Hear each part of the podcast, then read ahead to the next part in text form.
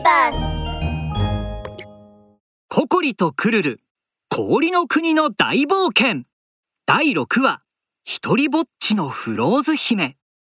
ココリとクルルは雪だるまの後ろについていきようやくフローズ姫のお城にやってきました。クルルがお城の扉を開きます。フローズ姫いますか？すると上の階から青いドレスを着た王冠をかぶったお姫様がさっと現れました。あら？私の遊び相手かしら？それじゃあかくれんぼをしましょう。あなたたちが鬼よ。そう言うとフローズ姫はシュッと青い雪のかけらになって姿を消しました。あああれ？えどこに行ったんだ？見てくるる。フローズ姫が飛んでいった後に青い雪が残っているわ。これをたどっていきましょう。ココリとクルルは青い雪を頼りにお城中を探すとついに目立たない部屋のタンスの中で隠れていたフローズ姫を見つけました。フローズ姫森の雪を降らせるの。やめてもらう。かくれんぼが終わったらおやつの時間よ。ココリの言葉を聞かずにフローズ姫は手を振ると魔法でテーブルいっぱいのおやつを出しました。ソフトクリームにアイスキャンディー。アイスティーにアイスケーキ。あアイスばっかりだね。こんなに寒いっていうのに冷たいものなんて食べられるわけないじゃないか。私のおやつが食べられないっていうの？うーん許さない。氷の魔法で凍りつきなさい。さっとフローズ姫が手を振るとなんとクルルを氷の中に閉じ込めてしまいました。ココリは大変驚きました。フローズ姫の魔法はとっても恐ろしいわ。ツナのふりをしてクルルを元に戻してあげなくっちゃ。あはは。フローズ姫ありがとう。私アイス大好きなんです。ココリはおとなしくアイスクリームを手に取りゆっくりと食べ始めましたおやつを食べ終わったら次はおままごとよ。このドレスを着て。フローズ姫はタンスを開けて雪でできたドレスを取り出しました。さあこれを着て。寒いお城でアイスクリームを食べたココリはそのドレスを見てギョッとしました。ゆ雪でできたドレスを着るの？このドレスが嫌いなの？うん仕方ないわねあなたも。いやいやいやいやそうではなく実はこの狐のクルルは大のドレス好きで、えー魔法を解いて着せてあげたらきっと喜ぶだろうなって。本当に？うん。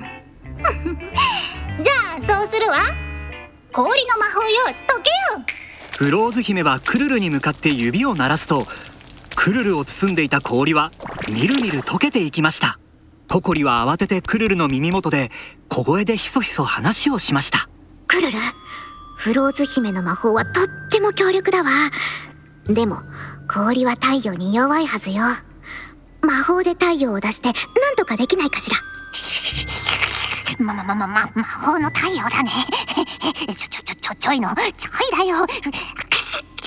ココリがクルルを隠すようにしている間にクルルはすぐに魔法の素材を取り出しトントンカンカンと魔法の太陽を作り出しました。フローズ姫めよくもやってくれたな。この大魔法使いクルルの凄さを思い知らせてやる。メラメラサンサン魔法の太陽よ燃えろ。クルルは魔法の太陽を掲げるとメラメラと燃え上がらせました太陽の熱を受けたフローズ姫はすぐに倒れてしまいました。あー暑い。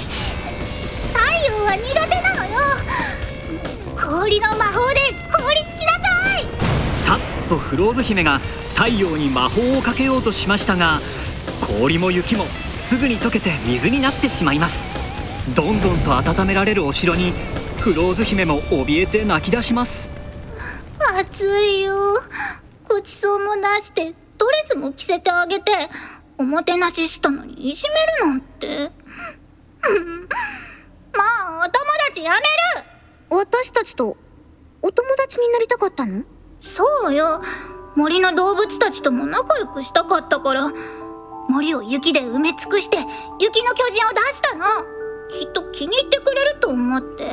いいやフローズ姫。それじゃダメだよフローズ姫は氷や雪が好きでも寒いのが苦手な人だっているんだ。人の苦手なものを無理強いしちゃいけないよ。じゃじゃあどうすればいいの？森にかけた雪の魔法を解いてくれたら私のお家に招待するわよ。そこでたくさんの動物たちを紹介してあげるわ。本でももう誰も氷漬けにしちゃダメよ約束できる？当ええ約束するわ。